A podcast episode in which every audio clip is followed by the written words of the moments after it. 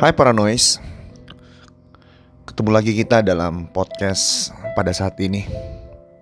Kita akan mendengarkan suatu renungan dengan judul Waktu Tuhan. Para noise Waktu adalah segalanya bagi kita yang hidup di dalamnya.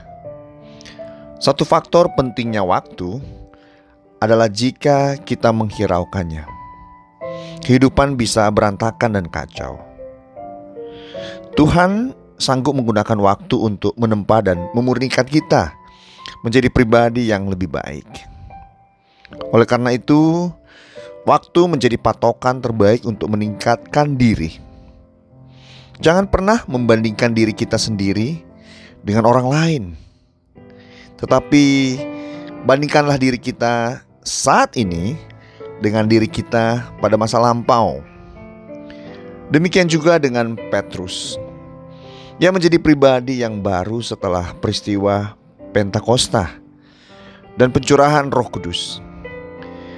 Berbeda dari pribadi yang kita baca dalam kitab Injil-Injil, dalam kisah para rasul ia menyampaikan Injil pada ribuan orang dan mengenal Roh Kudus saat ia bekerja melaluinya. Dalam Injil-Injil kita bisa melihat potensi besar dalam diri Petrus tapi entah kenapa mulut besarnya menjadi pulang penghalang utama saat itu. Kini kita melihat sosok Petrus dengan tuntunan Roh Kudus sanggup mendatangkan mujizat dan mendatangkan dan menyembuhkan orang yang lumpuh. Orang yang lumpuh ini terkenal karena rajin mengemis.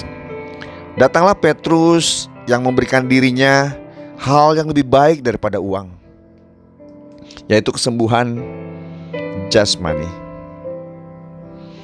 Dalam waktu tertentu, dengan waktu Allah menempa sikap dan kehidupan Petrus, ia juga sanggup menempa dan memperbaiki kondisi kita.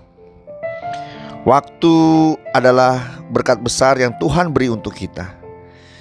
Jangan pernah menyerah dengan waktu, karena rajutannya penuh misteri yang mendatangkan berkat untuk kita dan orang lain. Kadang kita meminta karunia yang instan, tetapi Tuhan tahu waktu tepat untuk kebaikan kita. Melalui waktu Tuhan, mujizat terbesar bisa terjadi dan tidak terekam oleh media apa pun. Awalnya mungkin kita merasa gagal dan tidak layak. Tetapi seturut waktu Tuhan, Roh Kudus dapat memampukan kita untuk melakukan hal-hal yang luar biasa. Selamat malam para noise. Tuhan memberkati.